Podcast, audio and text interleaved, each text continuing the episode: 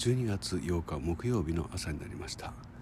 吐く息が白く喋っていてももわもわと湯気のように湯気ですねこれはね。湯気です、えー、白い息が出ている冷たい空気が蔓延していて大変気持ちのいい朝です。いい空気ですよ皆さん。これぐらいの時間に外に出てみるとどうでしょうね。と言ってももう6時15分回っていますけどね。さあ今週は月火水木とえー、大変忙しめに過ごしております。今日が山場、えー、今日頑張れば明日はちょっと穏やかに過ごして明後日半日がかりのイベントに臨みたいというわけです、